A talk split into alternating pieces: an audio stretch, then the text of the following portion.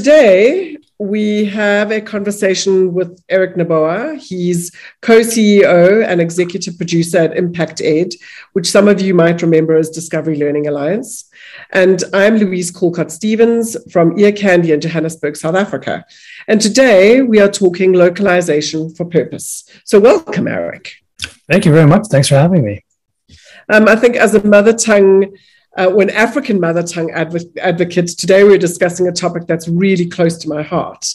Um, and I think because I've had the privilege of working with your team um, on a couple of projects over the years, I really have seen firsthand how Impact Ed uses the power of media to transform and educate. Um, I mean, you really have some of the stories that I've seen that we've worked on with you have changed lives. And so thank you for the fantastic work that you do. No, well, thank you all um, for for partnering with us. If we if we don't get that part right, then everything we've done, you know, before that is is really for nothing. So so kudos and thanks to your team. Oh, that's that's always our pleasure. Um, so let's jump in and can you give me or give the audience a little bit of context to the type of work that you do at Impact Ed? Sure. So Impact Ed International was originally established by Discovery Communications, which is now Warner Brothers Discovery, to use, as you said, the power of media to transform education and create positive social impact in under resourced communities around the world. And as part of our creative process, we use a number of things formative research, human centered design, neuroeducation, um, and importantly, build clear distribution strategies um, as part of that design. But it's it's all around making sure that our media is having a measurable impact at a massive scale. And we work in a variety of topic areas education, life skills, uh, health, gender based violence. We'd love to do more actually in the environment and, and climate mm-hmm, space, mm-hmm, mm-hmm. but it's all around equipping young people with the tools they need to thrive. And we also work in a variety of genres. So, educational documentaries, which is really where we started, and then narrative feature films, chat shows, animated series. The genre is really dependent on the goals and objectives of the initiative that uh, that we're talking about. And I think importantly, as an organization, we we look at sort of problem first, solution 2nd mm-hmm. So all of our media is really purpose built. We're not a solution looking for a problem like, oh, we we've got a movie, let's see how mm-hmm. we can make an mm-hmm. impact with it. But rather, we look at and decide with ourselves or with our donors um, or other partners, what's the impact we're seeking to have, and then how do we get that done? So we walk mm-hmm. through a mm-hmm. bit of a process where we look at the problem and the root causes of that problem um, or change that we want to see, and then try and understand what the levers are that that we can mm-hmm, pull through mm-hmm. media. We can't do everything. We you know we can't inoculate you know a child, uh, but yeah, we can yeah. we can talk about the value of vaccines. So we mm-hmm. want to understand what the right levers are through media, and then of course honing in on our target audience. Mm-hmm. Um, and then we're it's it's a pretty simple equation. How do we get that message to that audience?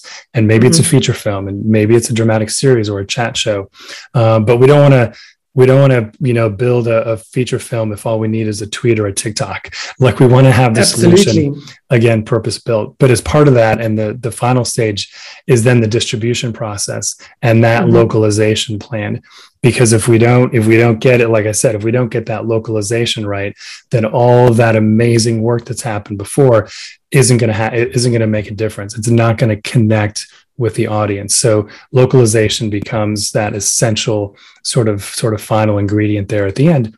And we've worked in a, in a, a bunch of different languages, uh, mm-hmm. probably not nearly as many as you've worked in, but Spanish for Latin America, um, Romanian, Brazilian mm-hmm. Portuguese, Angolan Portuguese, so mm-hmm. continental Portuguese, but with Angolan uh, uh, voice talent, Arabic mm-hmm. for Morocco, Arabic for for Egypt, which was which was mm-hmm. different, and then French, English, Hausa, Somali, Swahili, um, Ndebele, which was great was great fun. Mm-hmm. Um, so as, as, as as you can well appreciate, casting a, a feature film in, in Somali has some really fun challenges associated with it uh, my, my, heart starts beating fast as you say.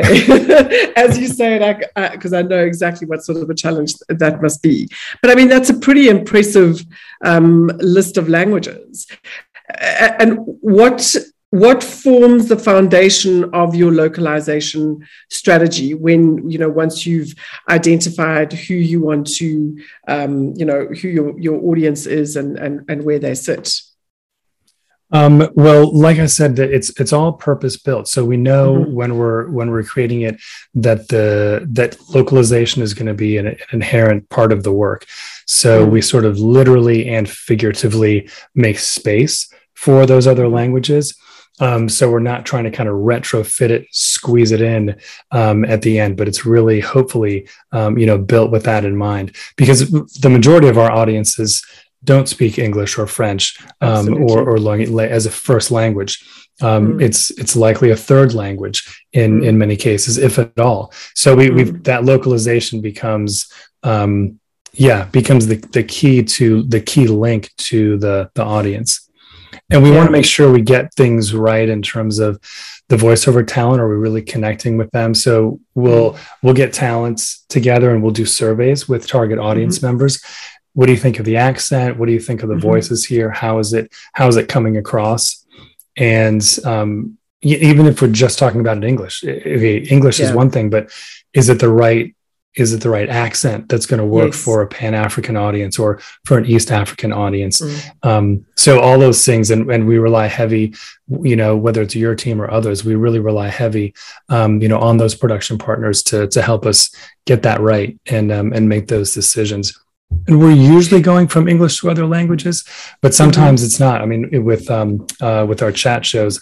a lot of the segments we're going from local languages to English or local languages okay. to Hausa or or Somali. So it really does uh, vary quite a bit and it's interesting because I think that that's often the perception of, of, of the audience, or, or, should I say, our community from a localization point of view, is that it's either going from one language to English or English, you know, back. So the fact that you're working in those local vernaculars, that makes it a huge challenge, mm. particularly um, looking at the African context. You know, there are 2,000 languages. So a vernacular that's spoken by literally a tiny handful of people to then find those resources that are going to be able to take it um, and, and put it into English, as an example, becomes a huge challenge for you, doesn't it? Yeah, yeah, it really does. It becomes a huge challenge. And and the smaller the language, by by almost mm. by definition, the smaller the talent pool.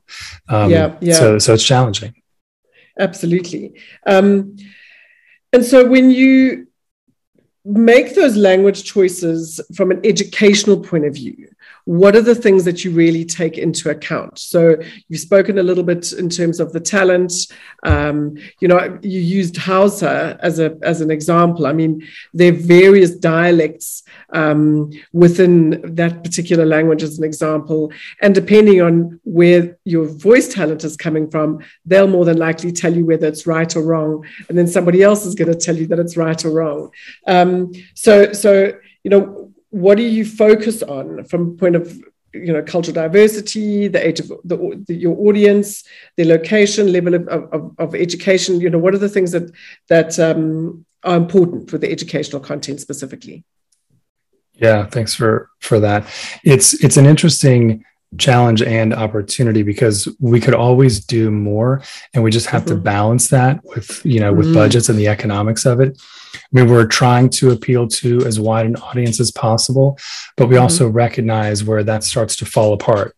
Um, you know, particularly in, in you know in Africa, where the differences between audiences are, you know among countries is vast and even within the same country is Absolutely. extraordinarily vast um, mm-hmm. even like you said urban rural even in the same language group yeah. Um, so we really try to ensure that our audiences are both seeing and hearing characters that they're familiar with mm-hmm. whether it's urban, rural, or that kind of thing. Because if if the characters aren't resonating, if there isn't sort of a contact point with our audience, the impact can't happen. Mm-hmm. Um, we talk a lot in our work in, in social impact media about surrogacy, the idea that mm-hmm. there's there's somebody in this story that that I as a viewer can relate to.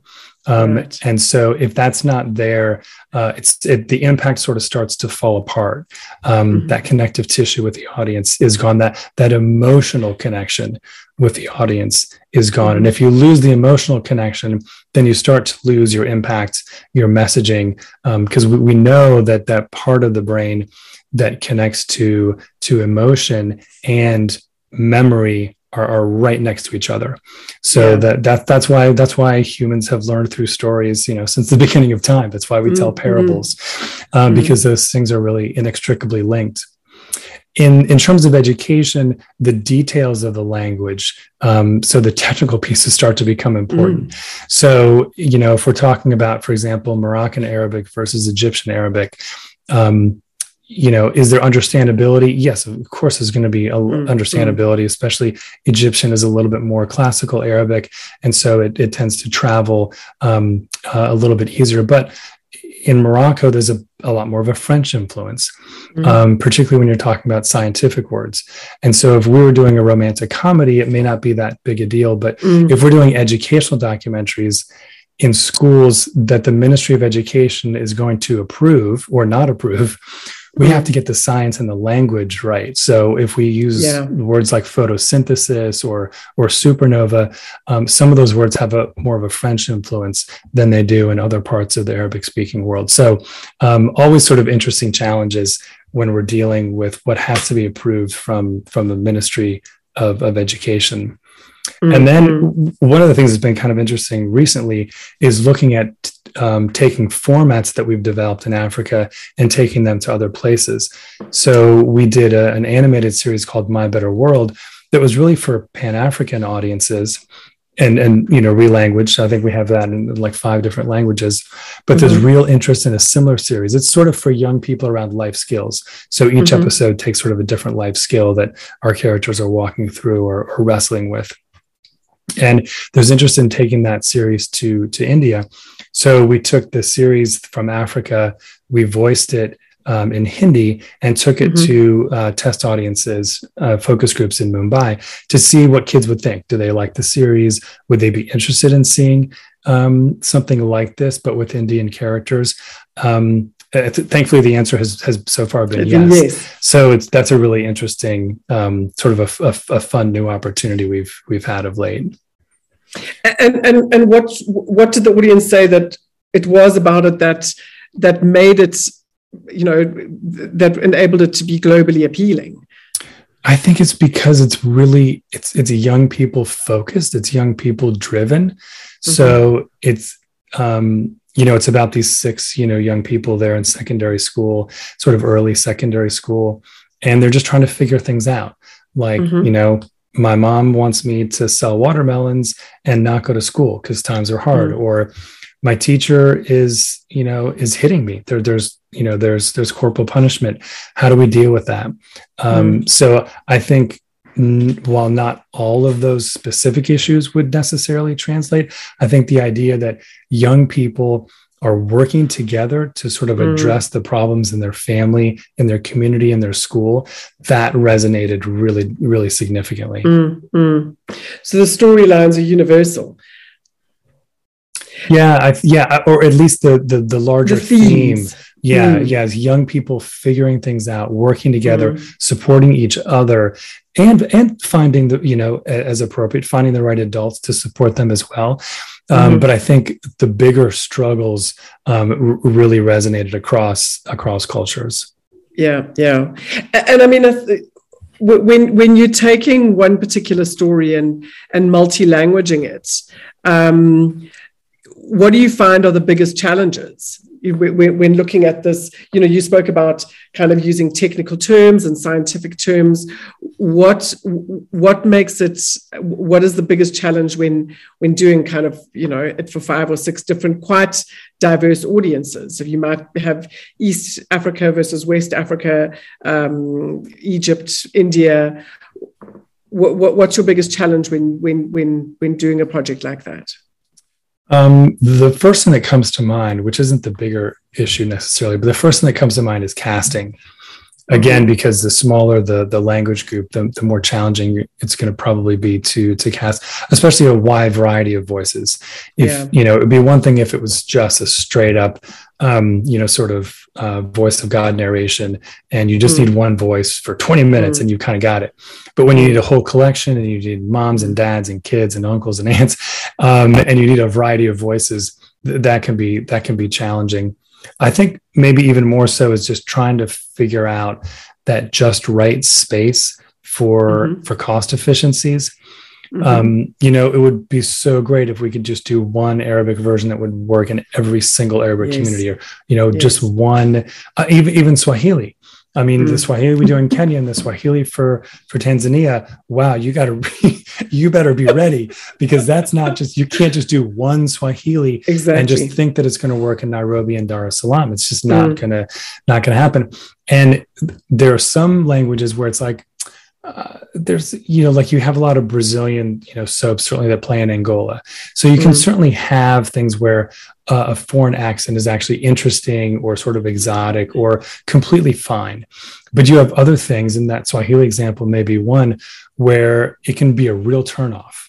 Absolutely. and, and so understanding really getting inside where your audience is coming from um, because you could not you could not only turn them off to having any sort of an impact so they're emotionally detaching from what from what the story is because they're so hung up in this weird you know use of the language yeah. Um, but they're also just so irritated they're not going to watch another episode of it yeah because yeah. it's that much of a turnoff yeah, it's.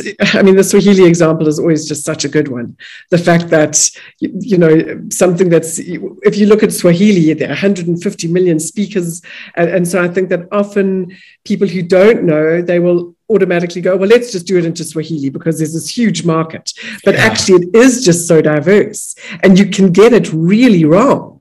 Um, uh, I, I always think about when when I go to Tanzania and the Tanzan if there is a Kenyan, they tend to be quite dismissive of the accent.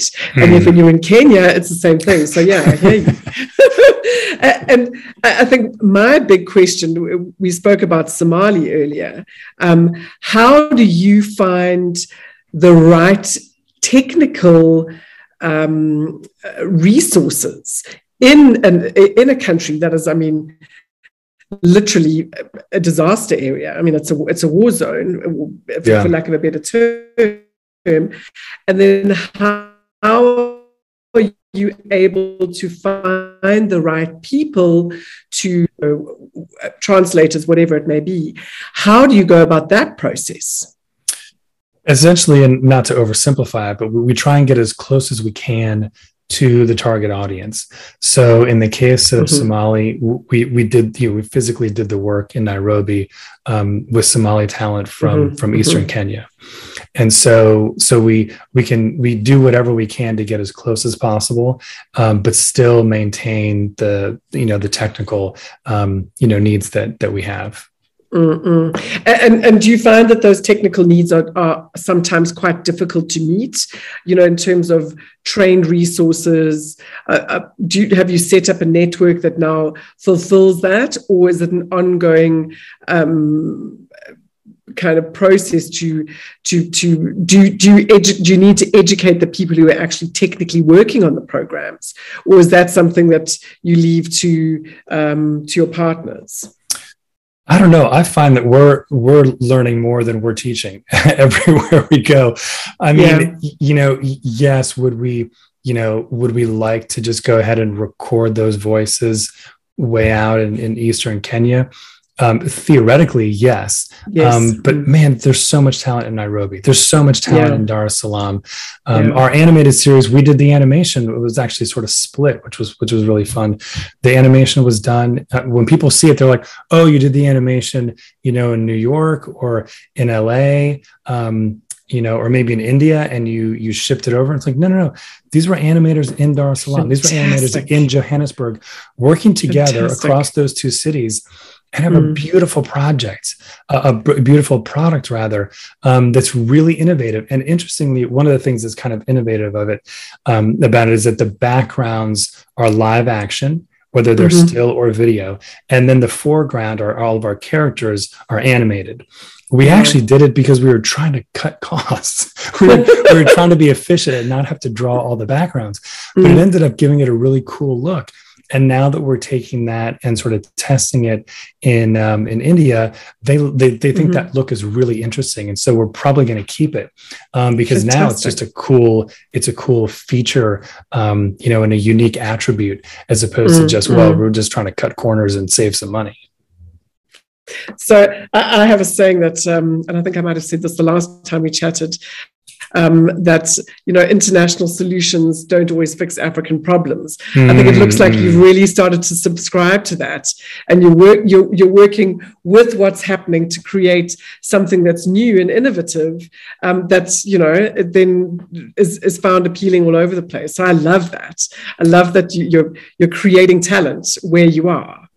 Yeah, in fact, you, are you're, you're so right, and and it, I could even take it a step further in that what we so much of the time forget in the international community is that there are African solutions to global yeah. problems. Absolutely, and that's that's exciting. Like when that learning starts to take mm. place, and that's where, in in a small way, we're looking to do that by taking formats that have been developed in Africa and take them to other parts of the world or, or other parts of Africa. There's great shows that that have you know come out of East Africa and they haven't seen them in West Africa or Southern Africa, mm-hmm. um, and and and vice versa. That there's a whole um, sort of ecosystem that that is just you know continuing to develop that would be exciting to um, yeah to be play a part of. Yeah, fantastic. Um, I, I, I love your work. I, I think that you're doing some fantastic you, you, create you're enabling africa and africans to create real positive and meaningful change um, from my perspective and certainly in the other um, territories that that you're working in and the programs that that you're implementing. Um, i just uh, it's it, it, humbles me to to know that that I, I from time to time play a role in that. So thank you you absolutely do. We we literally we literally cannot do what we're doing without you. We we can't do what we're doing without um, those those local partners that that know what they're doing, that do it at a high standard, but also care about the end result. Um, it's not just about pushing out a product, but making sure mm-hmm. that it's the right thing for the right reason, and it's going to have a real impact. And we're we're just so grateful for that. Well, thank you for having the impact that you that you do. It's it's been such a pleasure to have this conversation. Likewise, um, thank you. Yeah, thank you. So I hope that we get to do it again soon. Um, and uh, I think, do you want to just share your? Um, I know you have some reasonably new web details. If anybody wants to um, go and have a look at at more of the work that you're doing in the programs that you're implementing across the world. Oh yeah, sure. Uh, Impact Ed impacted.org. So impacted.org. You can also find us on Twitter um, and on Facebook as well. Fantastic. Aric, thank you so much. I really appreciate it. Thank you, Louise. Join us next time when we share more stories about elevating the art and science of global storytelling.